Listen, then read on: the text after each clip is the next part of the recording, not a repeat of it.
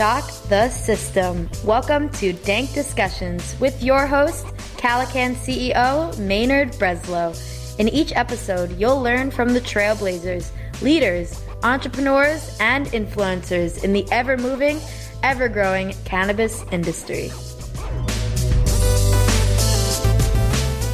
Hey there, everybody. Welcome to Dank Discussions. Today, we're joined by James Cosina. James is the CEO of New Hope CBD. So thanks for joining us today, James. Hey, guys. How's it going? Yeah, appreciate it. You know, things going pretty good. And today we're going to have a dank discussion. We're going to be talking about, obviously, your background and New Hope CBD. But also, we're going to be talking about some pretty cool topics here, including pricing cannabis in the national market, how CBD is going to be affected by the recreational legalization, and specifically on the East Coast. And, of course, something that we all got to know about, right? Guerrilla marketing in your state for cannabis. So a lot of different regulations, a lot of different stuff that we have to do as business owners. And so we'll get into that and a lot more. So I guess before we get into everything like that, let's start off easy. Let our listeners know where you're based out of today. So New Hope CBD is based out of Terryville, Connecticut. So we're over here on the East Coast for sure. And we were the first processors and manufacturers of hemp in the state of Connecticut. And right before that, we were assisting or I am a small partner in another recreational marijuana facility up in Maine. So we saw the opportunity to be kind of a powerhouse on the East Coast for hemp. And we jumped right on board and kind of haven't been looking back ever since, and went through all the crazy struggles of 2019, which I'm sure everybody can share. And then just trying to building back pretty strong. We have a fully vertically integrated system. So we've got CO2 extractor, short paths, reactor. We've got a facility that can hang up to an acre every 10 days.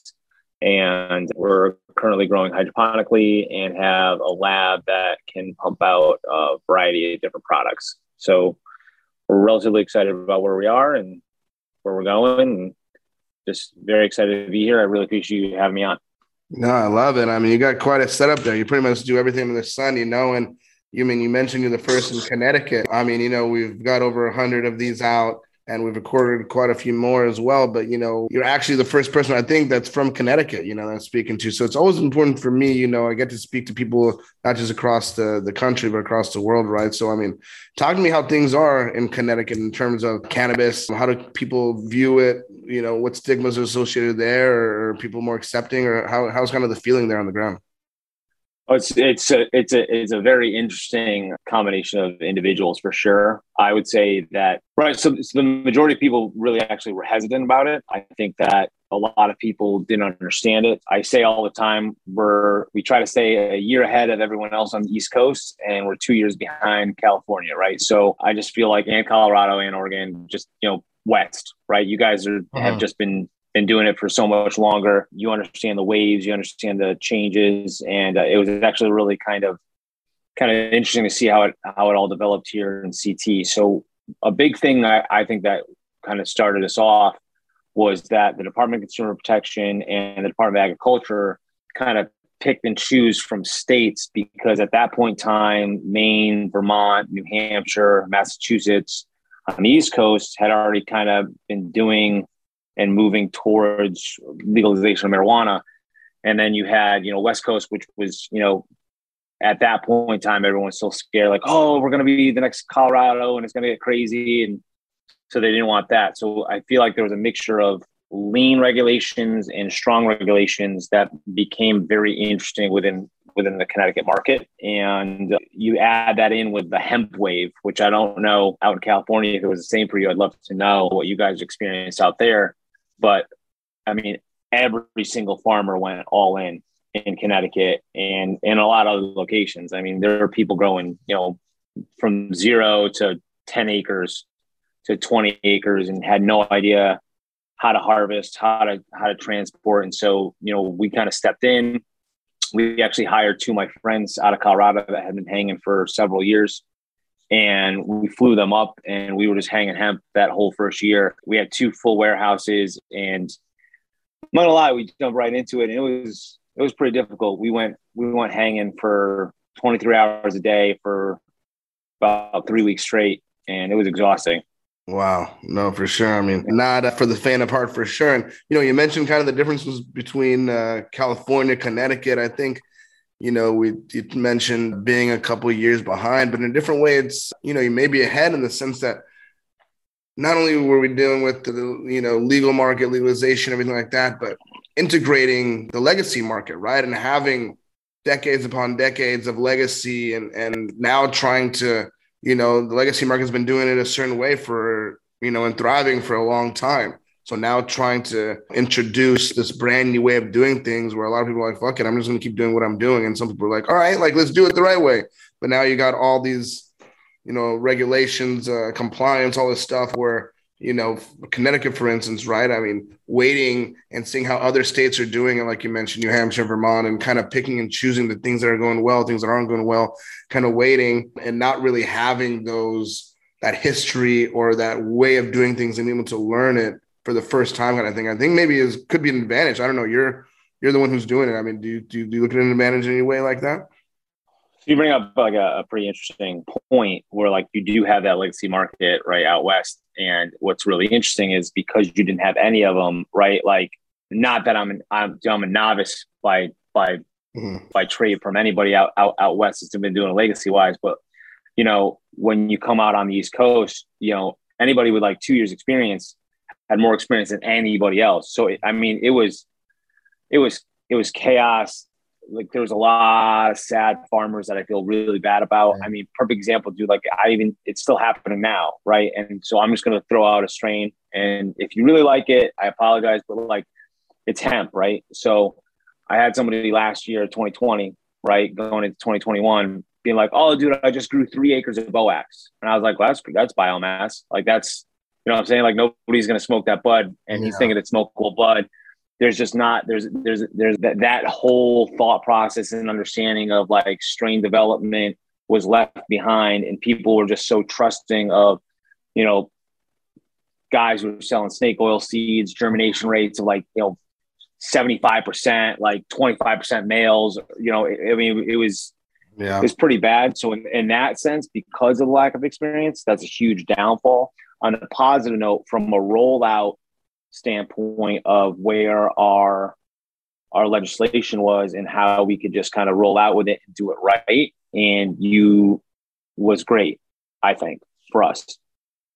No, definitely. And you know, in terms of it does suck. You know, you hear horrible sad stories with the farmers, and a lot of it is no fault of their own, right? I mean, also vendors not paying, you know, their bills and all kinds of different things going on, you know, with that as well. But, you know, in terms of farmers who just maybe got into it and like, hey, let's do this, right? And, you know, there's been people who've been doing this for so long and the, you know, the genetics and just the art and the science that go along with it. And it's just not something that you can just like, okay, cool. Like we got these seeds, like let's put them in the ground. It's just like any other crop, you know, like. And it's right. Not, you know, I feel like that happened a lot. I feel like that happened a lot. Yeah. On the East Coast, like they're like, oh, like yeah, we got 15,000 seeds and we just threw them in the ground. And I was like, okay, cool. Like, what's your spacing, right? Like, are you trimming the bottom third? Like, what, you know, did you check out the lighting on the area? Like, what's your wind component? Like, all of those things ended up mattering. And I think we went from, you know, individuals on the East Coast growing, you know, 1,600 to 2,500 plants per acre down to 1,200 plants per acre and taking care of the product, you know, as much as it's just not a set it and forget it crop, man, you know, and I don't preach to the choir out west, but that was the biggest issue that I felt like, you know, you go and farmers would be so excited. I got 6-foot plants. I go, dude, your spacing's like 18 inches, bro. Like, this is all going to be moldy. Like, it's not okay. Like, there's no air. There's no aeration through the entire thing. Like, this is a problem. And they're like, there's so much weight. It's fantastic. Well, it's not right now. It's not good. So that's definitely something from the East Coast that I think there was a catch-up line. And I think we're there now because, you know, the farmers that really want to grow and are interested in growing are still growing. They might be growing in smaller batches, which is also okay. And then the other individuals that don't want to are on to the next thing, right? Which is fine. Yeah. I mean, that's part of it, right? You know, you're talking about weathering that storm of 2019 and you know, you're still here, right? A lot of those people aren't still here, you know, in that regard. And, but I mean, you know, you mentioned yourself, right? I mean, that you're still pretty new to it, but you know your shit, right? And not only that, but you have a great operation, everything like that. And, you know, working 23-hour days, and, you know, you can't be doing this stuff if you don't love what you're doing. And if you don't have a passion for it, and if you don't know what you're doing, right? So, I mean, take me all the way back, James, you know, where, talking about your history with cannabis and what kind of led up to New Hope. So, yeah. So long story short, I was in the health industry for a while, a little over a decade. And so I ran a gym out of Greenwich and did a lot of in-homes through Westport in the Greenwich area, just general work for like high-level physical therapist facilities. Amazing. Awesome education and health, just in general. And then, you know, I kind of used cannabis as a way to handle anxiety and ADHD. So I kind of got, you know, started on that path. And then my cousin kind of came out of left field and was like, "Hey, listen, dude, like I'm doing a medical grow up in Maine." I was like, "Oh, let's," you know, so went up and saw it. We got him some investment, which was great. And we ended up, you know, starting that out. And that was back in 2016 into 2017. And we're like, "Oh, Rec's going to pass in Maine on, you know, 2018 is going to be great." Fast forward, it passed in 2020, you know, just because legislation is legislation. And so in 2019, when Connecticut came through, I've already been doing it for 2 years at that point in time. So I said, like, "All right, Dad, let's go to the first meeting." So we went to the first meeting, realized that there was an opportunity, that we actually had more experience than a lot of individuals there. And we already kind of had a roadmap based off the fact that we saw what the medical industry was doing up in Maine. And we kind of took a leap and said, "Okay, cool, we're going to do some CBD stuff." So we got started on that. We got our license on June 20th of 2019. And we started purchasing all of our extraction equipment, built out a 4,000 square foot facility specifically for our lab and our extractor, and then kind of started promoting ourselves. Within 3 months, we got about 15 phone calls saying, like, "I don't know what to do with my hemp. Like, you know, I can't hang it anywhere. Like, what can you do?" So we ended up, you know, taking in about 15 different farmers, small batches, one farmer's large batch. One farmer got in trouble. We took, you know, 17,000 pounds of just tops, right? And we hung them and dried them and processed them in. I always tell like the funny story because, you know, everybody on here, you know, is in the industry just in general, like, right? Like, yeah, a lot of your listeners. So like the first 1,000 pounds that I got out of Colorado, we went down there and we purchased it for $37,000 for the first 1,000 pounds we ever purchased. Right. So just put that in retrospect, I could probably get 1,000 pounds right now for somewhere around $1,250. I mean, it just shows how the market, just how everything. Right. Market, just I'm not even 90. It's like 98%, dude. Just straight down. Yeah. Right. So like that happens in December. We don't know what we're going to do. Honestly, like legislation kind of put restrictions on our processor that was a little bit different than all the other states because they kind of did some combinations where they wanted us to test for microbial before we decarbed, right? So we're like, "Look, how are we going to figure that out?" Had to figure it all out. Crude prices drop, distillate prices drop, everything's dropping. Mm-hmm. We situate ourselves with a few wholesalers and a conglomerate of individuals that ended up sending me around to try to process millions of pounds in different facilities. I got to go to a lot of processing facilities in Colorado, Oregon, California, Maine, Michigan, Pennsylvania. So went around to all these extraction facilities, got to see how they were running things, how they were doing things, just trying to educate myself. You know, 2020 hit, COVID. Right. And we kind of changed our roadmap a little bit and we started doing a lot of white labeling, you know, and we kind of started crushing our lab for that and our extractor. So we ended up doing like one of our main things is we do a non-vegan gummy. So it's pure beef, bovine, organic gelatin. Started crushing those gummies out like crazy. Vape carts like crazy. Delta-8 comes in, helps us out a little bit. Then Connecticut bans Delta-8. Take it all off the shelves, you know, so we keep going. And then we started growing ourselves in 2020. And then we started growing hydroponically, specifically because recreational marijuana in Connecticut is going to have a lot of restrictions on microbials. So we're doing deep water, which is what we were doing up in Maine. And so our deep water culture is just continuing to you know, get honed in and tweaked in the new environment, which is a larger facility than we deal with up north. And, just keep plugging along. And right now we're in about 130 locations. We're in rec stores, a few rec stores in different states, do white labeling all over the country. And, we're hanging in there, and hopefully by the end of 2022, we should be in 400 stores in Connecticut and about 55 recreational facilities all over the country. Wow. Amazing. Amazing. I mean, yeah, weathering that storm and, talking about how, for a lot of people, Delta-8 was and still is kind of like this godsend, right? Where it was like, okay, the market crashed, but we got Delta-8, and Delta-8 was killing it, and then a lot of people like Connecticut, right? It's just taking all the shows. I mean, how do you deal with that, right? You got this thing, you're looking and you're like, cool, we're turning the corner again, and then just like having everything taken off the shelves, not just, finish what you got here, but it's done. Yeah, that was really interesting. So like once I think Texas passed legislation and Connecticut sent out an email to all of us. So at that point in time, we're like 50 locations. And so they sent out an email to us. I forget the exact date, but basically they gave us 2 weeks to take everything off the shelves, right? So like I had to send letters out to every single one of our recreational facilities, head shops, we're in pharmacies. And it's like, here, listen, like I'm sending you this letter. I'll swap out all the product that you have with CBD products, right? We'll make it right. We don't want to leave any customer behind. We don't want to screw anybody.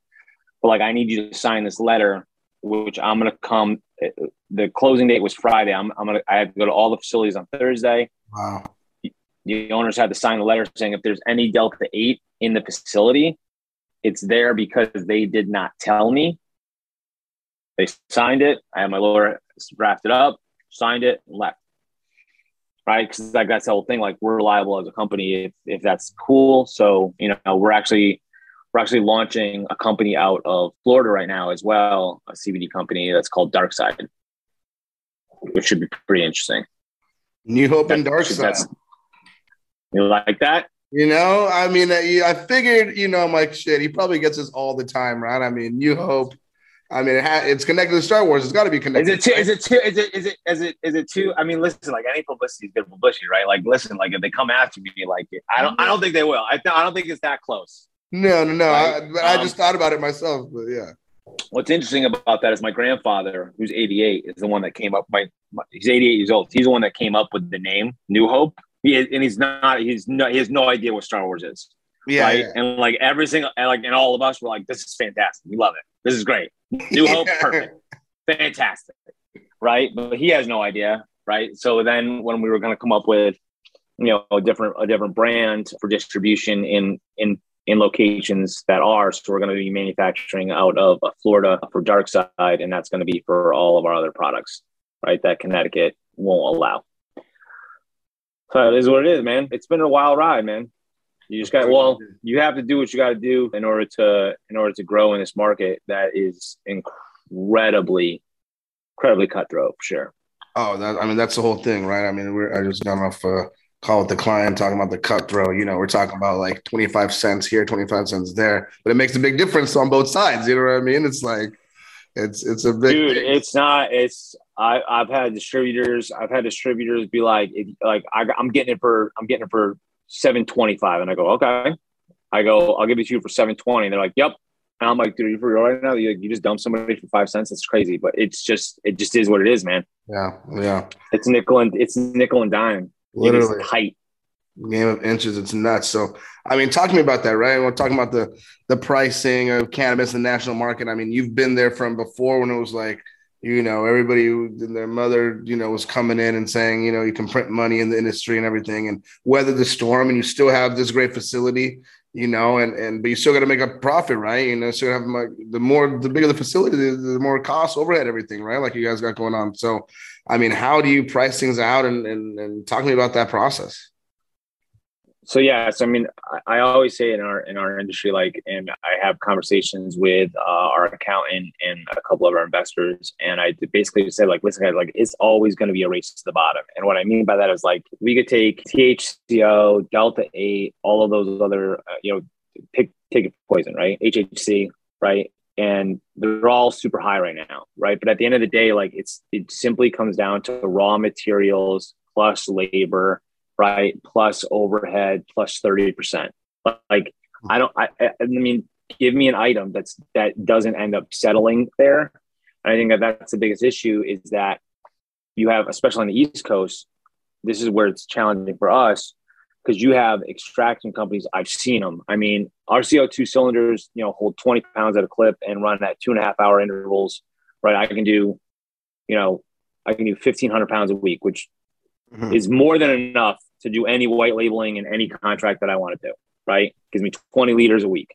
It's great, right? I've seen dudes that do 20 liters in 20 minutes. It's like, I mean, wow. Their extraction facilities are cylinders that have to be moved with cranes. It's amazing facilities, right? And so you're dealing with those people and those prices. And at one point in time, we shut our extractor down because I couldn't make CO2 oil that was cheaper than me tolling it from another company that was just bigger than me, right? That's how low prices went. And so when you're pricing out the market, I feel like you have people in our industry that are very cutthroat and that are searching, and with the internet and education, every time it touches the distributor's hands, it has to go up anywhere between 20 to 25%, right? That's just kind of the math. And people are searching for the end user all the time, right? Like it's automatically large distributors are picking up and going. And so you have to be able to do at least some form of volume and kind of stay in your lane. So like a lot of companies that I see, they're like, I'm going to do 37 products. I go, dude, like, well, then you better be able to buy 5,000 labels and 5,000 containers for every single one of those products. Yeah. If you can't at least go that high, you're not going to be able to compete, right? I still have guys that are like, oh, like, I'm selling like 500 milligram tinctures for $60. And I go, oh, dude, that's over. You have to, because that's not what the oil's worth. That's not what the price is worth. And so when you're pricing stuff out, you need to make sure that you're bringing it down to a realistic number that you're happy with, or your company needs to be happy with, where you go like, okay, cool. Like I want to make this amount of percentage, right? On all my items. It could be 50%, it could be 60%, it could be 70%. It doesn't really matter, right? But like, then you have to actually go and reverse engineer that, say, what's my costs and what's realistic? And like, that's your price. And I feel like in the industry, especially in 2019 and 2020, like, oil was $6,000, or farmers were like, I'm going to get $3.50 a point. All right, dude. Well, like if you're going an acre, it's $60,000 an acre. That's not realistic. There's no justification for your labor and your costs to hit that number. So it's impossible. And I see that happening specifically in the marijuana industry as it's rolling through. And I get a lot of people from the East Coast saying like, oh no, like, marijuana prices are going to, this is what it's going for. And this is what's going to happen. And I go like, listen, like you got deregulation, decriminalization, right? Even on California, like, right. Like you guys have been, you go to the legacy guys, like they've been moving product, right. Across coasts for a long time. And now you've got Vermont and New Hampshire and Maine that have been growing like large scale hemp, right? Like I went up to, I know in upstate New York, like there's people that are growing 700 acres, right, of hemp. I know in Vermont, there's people that are growing hundreds of acres. New Hampshire, same thing. So if these individuals, right, are all of a sudden switching over into marijuana, right, there's no shipping anymore. Like that's over, right? So like the large grows that are going to be happening in Cali, they're not going to have anywhere to ship, right? Because like right now, shipping costs are like the largest thing ever. So like you have this influx of material, and it's going to come down to who's the best grower, right? You're going to have like three. In my opinion, you're going to have three variations, and in hemp as well, you're going to have biomass, right? You're going to have bottom price. And then you're going to have boutique, and that's all you're going to have. Right. Because in my opinion, like hemp, I still see hemp going for $1,200. I've seen it, $1,200 a pound. Right. And I've also seen hemp go for $30 a pound. Yeah, exactly. right? Like what's the difference, right? Trichomes, right? Like just straight out, like marbling, just beautiful, dense, gorgeous nugs that are grown the right way. And that's where I see the same thing in marijuana happening, where like you're going to have outdoor grow that's like crap, that's going to go for like $400 a pound. And you're still going to have the boutique that goes for $4. Like it's going to be massive. And the issue is that influx, like everybody on the East Coast is going to be like, oh, like well, we're going to grow and we're going to do this. And I go, dude, like you can't jump in and be like, and you're going to price it out as a business plan where we're going to make $4,000 a pound. And it's your first year growing. Like that's just not going to, there's no way. You don't have the genetics. You don't have the experience. You're not dialed in, and there's going to be a flood. So like, you're going to be crap on crap on crap on crap. And like, you're going to get lost, and you're going to have to hit rock bottom price to try to move your stuff. And that's kind of where like the national market, I see an interesting thing that's going to happen where like, it's going to get rough.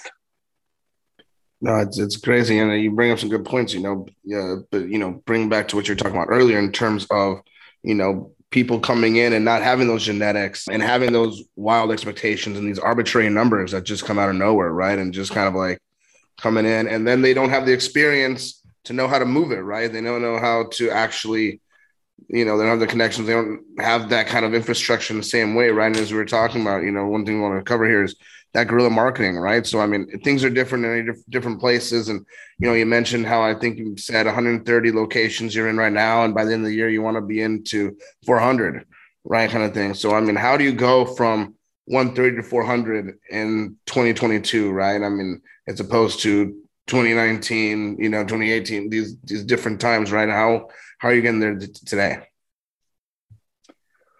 So like the big thing that like really got me, and I think that a lot of individuals in small business like try to like go to a medium business, which is why I think that we are right now, have an issue with is like letting go, right? So like if you're in your grow, right, for more than 10 hours a week, or you're trimming for more than 10 hours a week, like if you're working out on your floor, right, or in your grow for more than 20 hours a week, and you're not making phone calls for 40, right?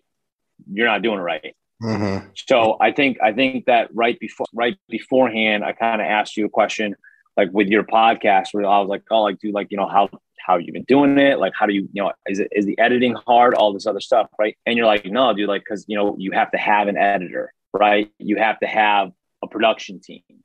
And I think that that's where like, the team needs to run smoothly, and it needs to be a flow, and that takes time to do, and that takes some patience. So right, we have sales reps that go out, we have lead generators, right, just like anybody in any market would, and then we have a really good organization as far as like our program. So from the time we get a client, let's just call it a head shop, right? Mm-hmm. So okay, we find a head shop. We make a cold call, say, yeah, do you have CBD? You have CBD? Great, right? So that's potential sale. We have a drive-by, right? We do a drive-by. Then we go to a call to confirm the drive-by and confirm another drive-by to them. We send out an individual, right? And we bring them products. We have data supporting how much our sales are per month in a normal head shop based off square footage, based off location, all those other fun things. And then as soon as they make an order, that order goes right through our system, straight to our floor, right? Our factory floor. And the order is getting made that day, and it's getting sent out. And that organization is what makes you and allows you to grow. I say this a lot, and it took me, I'm still learning it for sure. If you want to be the brain of your company, brain doesn't move. Mm-hmm. So a lot of us in this industry, we like to move, right? Like I love trimming, I love hanging, I love growing, I love all that stuff, right? I even love sales, right?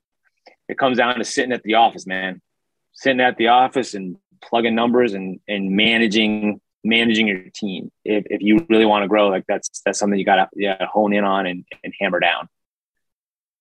Wow, no, I mean, that's amazing. That's all gold, you know? And I think that that's kind of where we, you know, people think that the cannabis industry differs from any other industry, right? And just like in any other business, right? If you're working, you can't work in your business, you have to work on your business, right? You can't be doing all the grunt work and doing all this and expecting to grow. You have to be getting out there. You have to be on the phone. You have to be doing things, moving things, you know? And I think people came in with, and they still have it, obviously, you know, and as legalization moves through the country, you know, people have this kind of pipe dream. And I feel bad in one sense, right? But, you know, there's still this expectation, if you build it, they will come. And it's just this expectation of like, we're going to sell this no matter what, you know, and they don't have a marketing plan. They don't have a sales plan. And you guys have it like down to a science, down to numbers, down to, you know, square footage. Well, we're always improving. I ain't saying we. Of course, no, but that's what it is. I mean, that's called optimizing, right? You know, that's called, we have a system and we're optimizing the system. You know, it's not just like, oh, we're gonna wing it, and yeah, we'll see. Like, I don't know, I'll hit up some dude, or like someone's gonna hear that we're out there. I'm gonna post something on social media, and somebody's gonna like find us and come in. You know, I mean, people just have whatever, because they just haven't thought about that stuff yet, I think, a lot of times. So I kind of refer it to like, cause everyone, I very much think about numbers. Actually, a lot of my team is like, oh my God, more numbers. God, don't come at me with numbers. Like I'm very much a numbers guy. And I like to throw out numbers to a lot of people, especially if they're thinking about getting into this industry. I'm sure a lot of the people that listen to your podcast are, and I'm not saying you can't do it. And I'm not saying it's not very gratifying and that you're helping, believe it or not, you're helping a lot of people. I know. That state to state, some things get bad reps. Like I'm talking to legislation right now to, you know, try to get a rec license and try to get in there. But when you look at the margins and where I believe it's going to settle, right? Everybody in the marijuana industry, unless you're actually selling it out of your shop yourself, right? Which is fine. And you can make a lot of money doing that in general. But currently, like other than large brands, you're not going to grow because it's also hard to manage multiple stores. That comes out of management, right? Mm-hmm.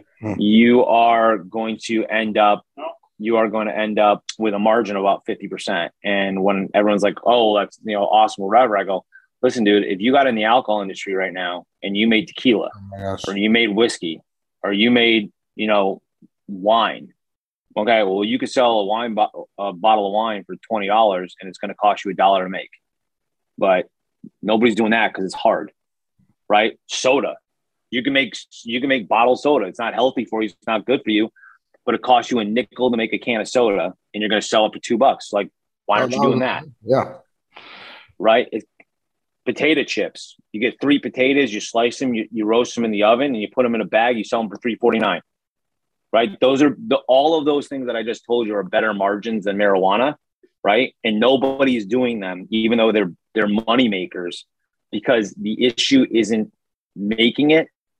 Right. The issue is that it is hard. Now, having said that, again, legacy growers, master growers, right, which I am not, right? And I won't say that I am. Those individuals do have the advantage, right? Because they put in the time, they put in the work, they have the genetics, they have, you know, they have the mothers, and they're working the system. And yeah, they're going to make great money.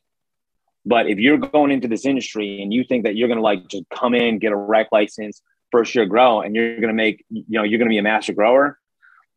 Yo, unless you are like the luckiest dude I've ever met. I would love to meet a person who's like, yeah, I did a grow for the first time. They're perfect. They're awesome. Got 4,000 a pound, dude. Show me what you did. Right. Cause it doesn't exist. You got to put in the time. You got to put in the work just like everybody else to get there. And I feel like a lot of people are going to be disappointed, man. It's just my feeling. I mean, we've got our own personal grow, and even that, you know, can be a bit sometimes, you know what I mean? Just for a nightmare in the house, you know, it's like, oh my gosh, what happened over here? You know, so imagine that. And, you know, 25% of your crop is gone, you know, or worse, you know, it's just crazy. Oh, your pump goes and the water overheats and everybody's got root rot. You know, you get excited. You show one of your friends, and one of your friends had, you know, mold on their shoes, and like, that's it, bro. That's it. Dunsky. It's gone. Gonski. Dude, it's nuts. Yeah, for sure. Wow. I mean, no, definitely. I mean, I love what you guys are doing and just how you guys, you know, like you mentioned, you know, cool. There's people doing it bigger than us. you know, but there's you guys seem to have a pretty good system down, everything like that. Now, obviously, you know, there's still challenges, right? You know, so I guess, like, what's the biggest obstacle that you guys are still facing? So biggest obstacle for New Hope for growth currently, right, is definitely, you know, maintaining and managing the flow as we build. That's always a huge issue. Finding good employees, huge issue. I would say the other big thing is when you're working with distribution and all those other things is that, like, you really have to keep in touch with every single person. And that becomes the challenge. That becomes like a logistical and communication issue, because if you don't touch every single shop that you're in at least once every 3 weeks, you have a very good opportunity of losing them. And I feel like that's where a lot of people, like, run short. And if you look at, like, the basis distribution or the guys that get into the business for a quick buck and then get out or anything else like that, like, I'll have guys, like, go to the head shop and they'll drop off product and then you won't see them for like 8 months. And that happened a lot in 2019 and 2020. There's so many companies opening up, like, oh yeah, I put my stuff in here and you want to buy my stuff. And they might've been the first person into that store, into that head shop that got CBD. But New Hope ended up rising to the top because we were consistent, right? Like, they need to see your face. And as you grow, right, you need more faces in your industry, right? And, like, that's in your company, right? So, like, right now, like, that's what we're trying to do right now. Our sales reps are becoming our face in the industry. And, you know, we're transitioning some of our old clients to our sales reps or to our customer service. And that becomes very challenging, number one, for you as an owner to let go, right? And then number two, for the individual to get used to that person. And I would say, like, that's so the biggest challenge is myself, honestly. I'm literally gonna say that, like, from a relinquish of power. I think my employees would agree with me, right? From a relinquish of power. It's hard, man, right? Like, I'm letting my grow go. Like, somebody else is controlling my grower right now, right? Somebody else is controlling, like, my sales teams, and I have meetings with those individuals so that they can come in and they can talk to me about what's going on. And, like, actually, I got Tim right back there. There he is. He's my IT maniac, right? And, like, he organizes all of those people very, very well. And, like, without him, I don't know. I probably have a nervous breakdown, honestly. You know, so it's really important to find those employees that are good and as you grow. And I think that's all of those are the biggest challenges, but they're all the same thing, right? It's the growth. It's controlling the growth to make sure that I think that there's the people out there, and you can pretty much pick your brand. They get so big that the service just goes right down the tubes. And I don't think in this growing industry, there's too many players right now for you to be able to do that, man. You can't let up for a second. No, it's true. And that, I mean, that's the important thing, right? Like you said, biggest obstacles are ourselves. And sometimes it has to do with being willing to relinquish that control, right? Being willing to, like, okay, well, I know I can do this shit.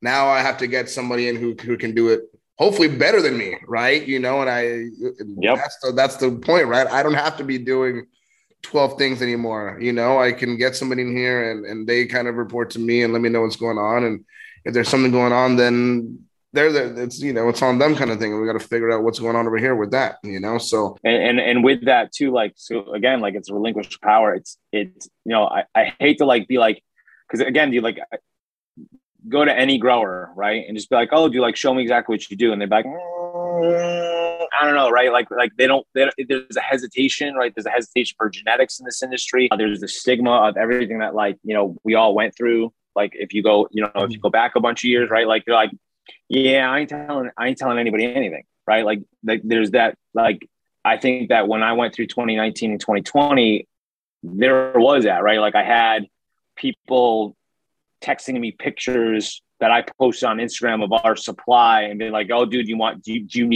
need bud? And I'm like, dude, that's literally my facility. Like, what are you doing? I've had people return material on. I had people take material on consignment and return different material to me, right? I've had people like stiff. You have people stiff you. It's this industry. This industry was made on distrust right? If you go back far enough. Yeah. And I think that a lot of the individuals in it had to be weeded out in order for you to be like, okay, cool. Like, here's how I grow. And, you know, you have somebody do that. Here's how we trim. Here's how we pack.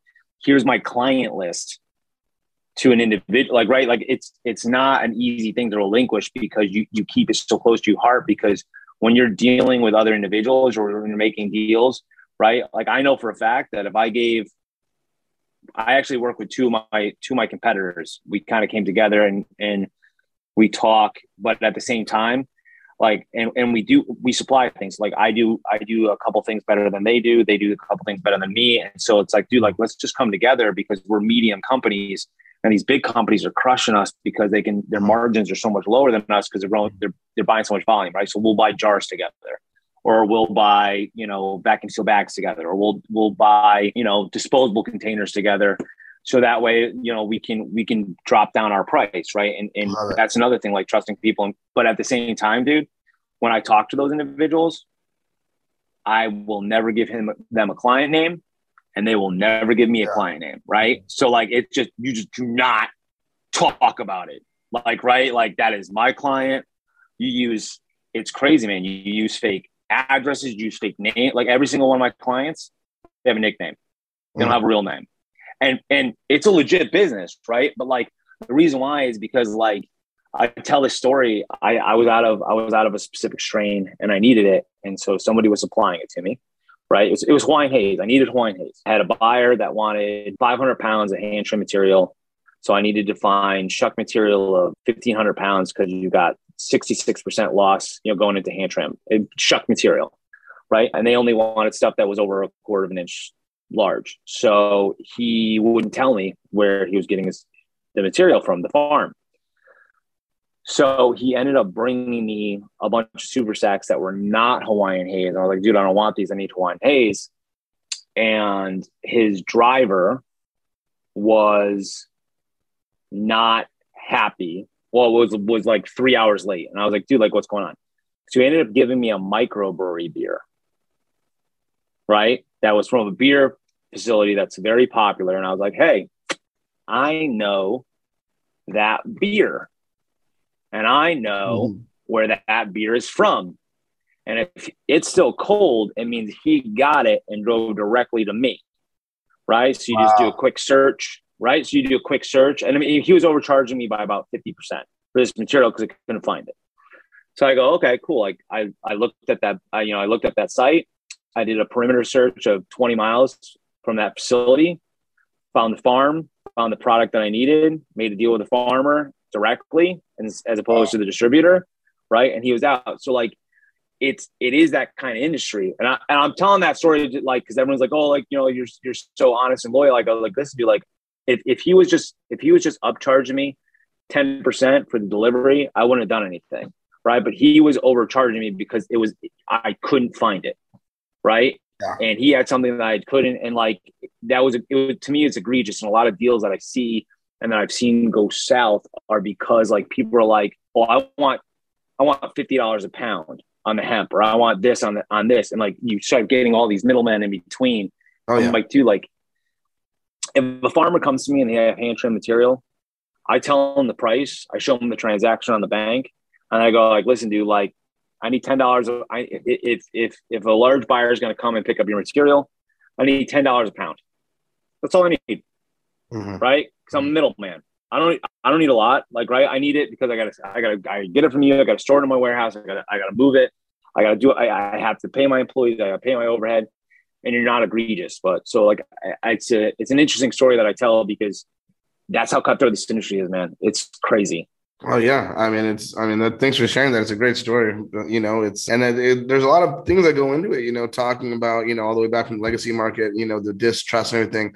I mean, you know, genetics is IP, right? That's one thing, you know, like that's my IP. Like I figured this stuff out, you know. But another thing is a lot of these dudes never even had their picture taken. They never even had their real names out there. You know what I mean? Like talk about nicknames. Like these dudes had nicknames too because they didn't want to have people knock on their door, you know, and all that fun stuff. So coming to even meet these dudes was a big thing, you know, at one point, and figuring out who these guys were. And so, yeah, that distrust, I kind of, it's weird for a lot of these guys to actually now be, you know, master growers, consultants, you know, going on podcasts, doing shit, because it's like, whoa, like 30 years ago, like I could never have imagined sending you my picture to put it on for people to see that I'm like a master grower and consultant and making $1 million, you know, grows and all, you know, all these crazy things, you know, going on. So it's,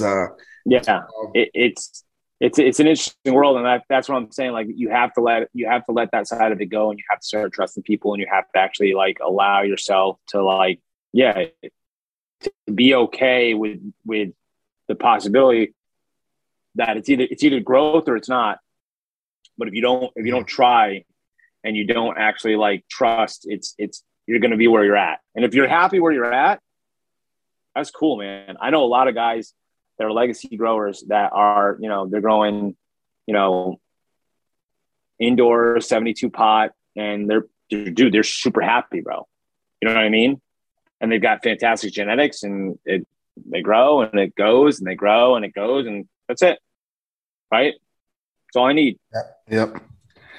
Now, you know, shifting gears here to New Hope, and, you know, your offerings, your products, and, you know, also, you know, you mentioned here Darkside that's coming up, right? So talk to me a little about New Hope, a little about Darkside, and what the future holds for both those, and anything else you have coming up. Yeah, so we're excited about this. About this in general, like, right? So we're going through the lottery right now. So Connecticut's doing a lottery for recreational marijuana. So New Hope CBD will also be New Hope THC. Hopefully, we'll see. I mean, it's literally, it's very interesting. Like, I have no idea how this lotto is going to pan out, but New Hope's hopefully going to be in 400 locations. Connecticut, we're currently growing at about five locations a week right now, which is great. We haven't even started to go into gas stations or anything else like that. And our white labeling, the lab, is continually growing. Right now, we're hoping to grow from 50% white labeling and 50% distribution to somewhere around 70-30 in the year 2022. And I think that's super exciting. Right now, we're only growing hydroponically about, I think, 24 plants. And by the end of this year, we want to be at 3-room, 30-plant cycle. And then we're going to tiered up, so it's going to be 2 stories, which is going to be a lot of fun. And yeah, I mean, that's pretty much New Hope in a nutshell. We've got it pinned down. We got our goals, our quarterly goals that we're trying to meet, which I would tell everybody to do. Like, if you don't set goals, man, it's you ain't going to make it anyway, right? It's a ship with no destination. And have a roadmap, you know, knowing where you want to go, and then you got to figure out how to get there. Like you said earlier, reverse engineer, you know, okay, cool. Now we know how to get there. Yeah. How the fuck are we going to get there now, you know? Yep. And I also love, like, so I don't know if you ever read Elon Musk's autobiography. You could like or not like Elon Musk, but what's really interesting is they set like almost unobtainable goals. So like if we hit if our goal is 400, okay, well, great. We missed it, and we only got to 250. Awesome. Still great. You know what I'm saying? So if you set out at a high speed, you're going to end up having problems. You might not always reach your destination, but if you're not happy with 50% of what your goal is for the year, you ain't setting that goal high enough for sure. So then also, like, so Darkside came out with the fact that, like, really, like, we kind of see an intense market, and with Texas, VFW actually going to bat and trying to get Delta-8 reinstated into Texas. We see an opportunity. I have family down in Florida, and there is a lot of Delta-8 and different cannabinoids going in all around the Florida area specifically. I think that there's an opportunity there for us to continue to grow. We have individuals down there that we trust and that can manufacture for us, specifically my family. And so we are going to be white labeling out of that location any of the products that we feel we can't manufacture out of New Hope. I also just like Darkside in general. We wanted that name, so we created that LLC real quick. And we're hoping that growth is going to bring back. So when we had to get rid of Delta-8 just in general, our white labeling went down about 40%. So did our distribution on a monthly net basis. So we're hoping to pick that back up, which is going to be a nice little add-on for us, because I see the market and the direction is basically like, you know, cash is going to be king in the next 2 to 3 years. And if you're not ahead of everybody, you're going to be behind everybody. No doubt about it. No doubt about it. I mean, yeah, a lot of great stuff there, you know, talking about Elon Musk and, you know, it just, you know, I was always taught as a kid, you know, it's the cliche, right? You aim for the stars, you'll hit the ceiling, but if you aim for the ceiling, you won't, you know, get off the ground. So it's super important to have those goals and to set them high enough, but, you know, something that achievable and having that, you know, actionable kind of pieces that you can break it down. So when he was, this is a story out of his autobiography that I just absolutely, and I talk to my staff about on a continual basis and stresses them out. But so the Tesla, the car, right, was going from LA to San Francisco. They finally, they got the battery to last that long. So his staff came in, and I might be getting the actual destinations completely wrong, but you'll understand the point anyway. Came in and they said, okay, cool. Our next goal is to get from LA to Vegas. And he said, no, I want to get from LA to Florida. And they're like, that's impossible. Right. So again, I might be butchering the story, so I apologize, but he fires his whole staff and he hires a brand new staff and they try to make it to Florida. And they do all of these things, re-engineer, blah, blah, blah, and they make it to Texas. Now, the point is that the goal was so unachievable that even failing the goal was still better than the original goal, right? So, like, if they just went to Nevada, if they just wanted to go to Vegas, they might have missed by 50 miles, 100 miles. Would have been because they wanted to go all the way to Florida. Because they went all the way to Florida, they had to wipe the slate clean and come up with brand new ideas that were so out of left field and right field that it changed the way that they looked at the car, right? So, like, if you're not trying to continually change the way, or I tell everybody this, dude, like, you have to go to conferences. Like, I'm going to go to Champs. It's actually in Vegas this weekend, and I continually go to anything I can on the West Coast. I continually go to trade shows that aren't even in our industry, right? Like, I go to chocolate trade shows. I go to chip trade shows because they're coming out with new ideas of marketing, new ideas of processing, new ideas of, like, just brand new items, right? Like, nobody would have thought people were going to spray CBD and Delta-8 on potato chips, but that crap is happening right now. Like what is that?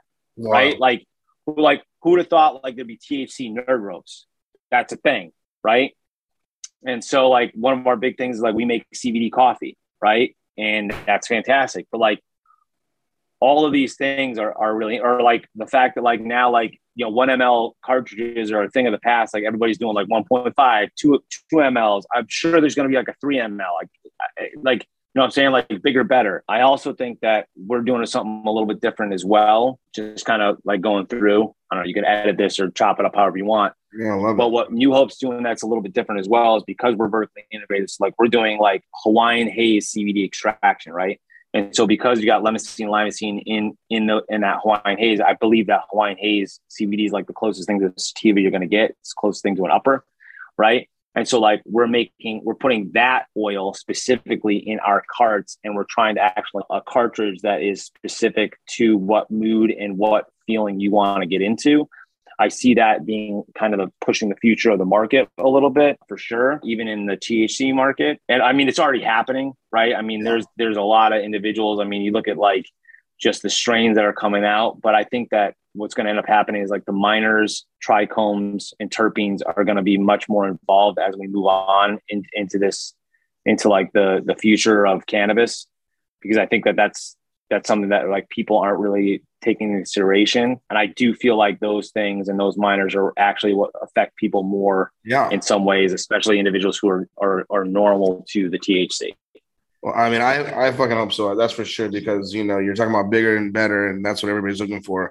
I think right now, you know, and what it's been, you know, for the last little bit here, has just been, like, how much THC content you got, you know, and just more content, more THC, more THC, more THC. And just, like, it's been all about that as opposed to the minors. And, you know, you mentioned ADHD, right? You know, and that's why, you know, anxiety, ADHD, that's how I got into it too, you know, like 15, 16 years old, ADHD, taking Ritalin. And I was like, fuck this, right? But looking back, it wasn't just like THC, it was all the other cannabinoids, right? All the other stuff that's going on in there.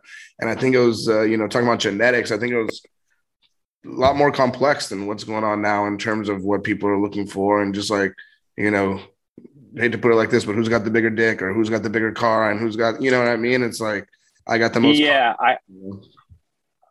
I think that that's a big thing. Also, like we're talking about like the national market, I feel like, everyone's like, oh, I got 90 plus, I got 87 plus. And I keep telling everybody, I get that. I understand the need to do that from a manufacturing standpoint. So I put it into prohibition, right? So like when prohibition happened, right, people were making whiskey and gin, right, or moonshine, and they were bringing it into speakeasies, and speakeasy owners were pouring into a bowl. I mean, everybody's seen this in like every single mafia movie from that era, right? They put it in the bowl and they light it on fire and it stays lit, right?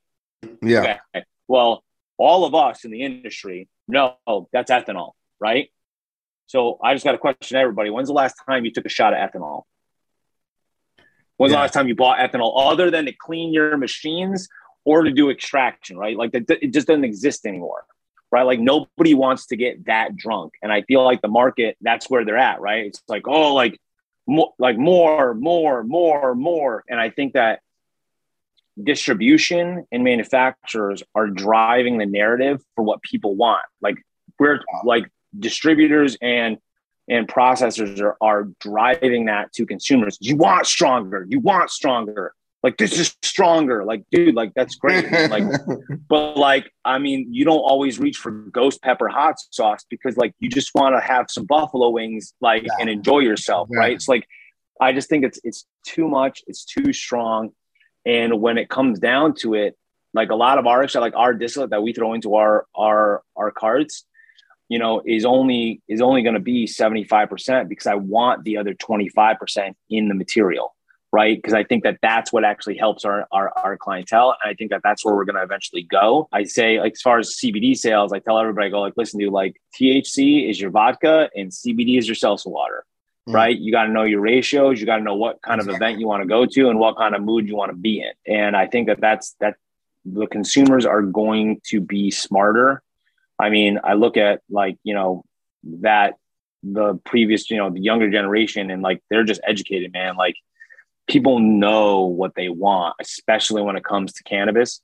And I think that it's going to settle once everybody is on the same page and on the same, you can just, once interstate happens and you can move things federally, that education is going to continually speed up and continually go to the point where, processors and distributors aren't driving that. And people are like, dude, like, I don't want 30% THC every day. Like I, you know what I mean? I want like a nice 18%, 8% CBD. Like we're good. Give me like a 2-to-1 ratio. Like I'm fine. Thank you very much. I'll have a nice day.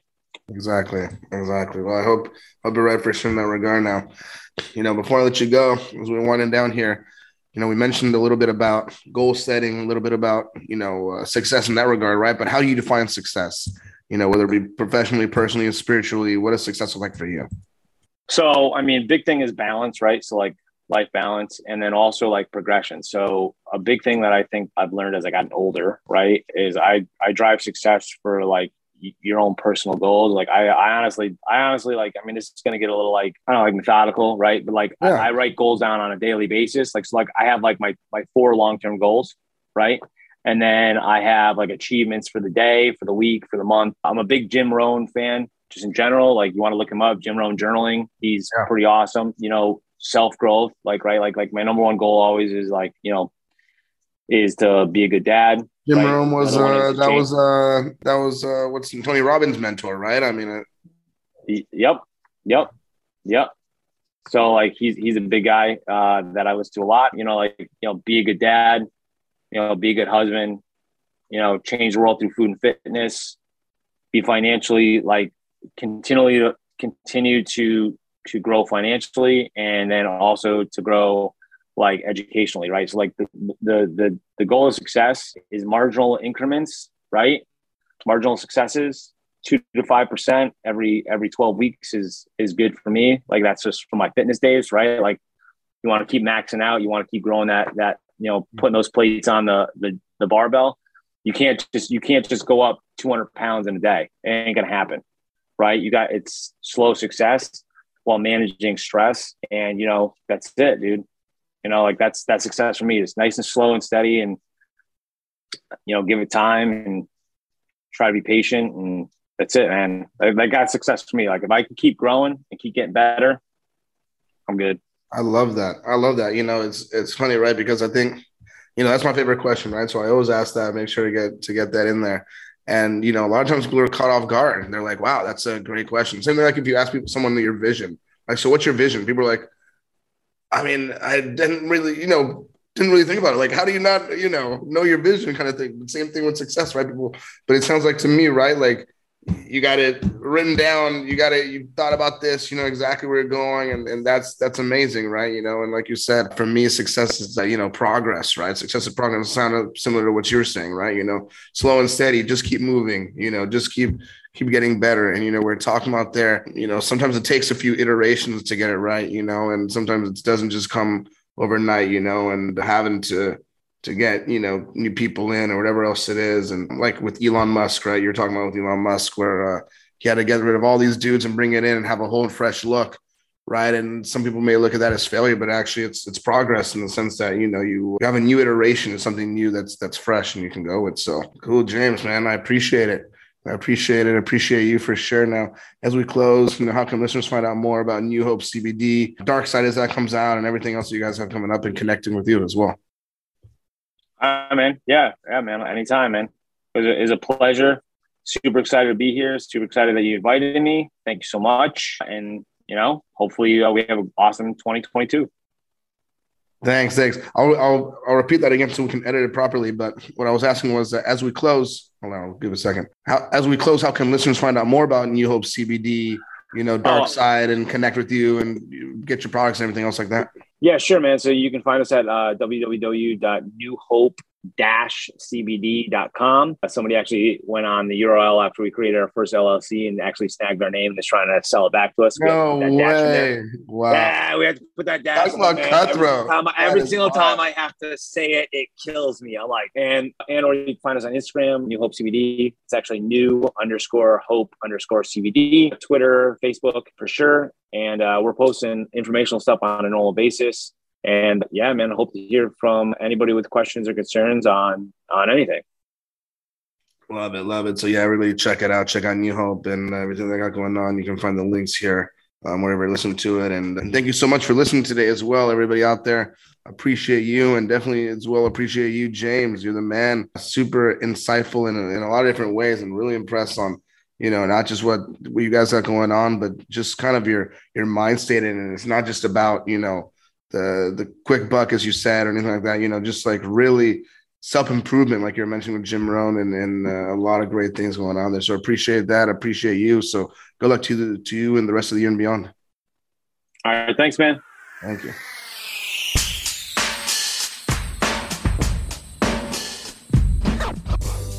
Thanks for listening to Dank Discussions. We are so grateful for each and every one of you. Please make sure you subscribe and leave a review. We want to continue making dank content you want to hear, so give us some feedback about the topics you want covered. Feel free to reach out to us at grow@calacan.com. That's grow@calacann.com. And follow us on Instagram and Twitter for our latest updates.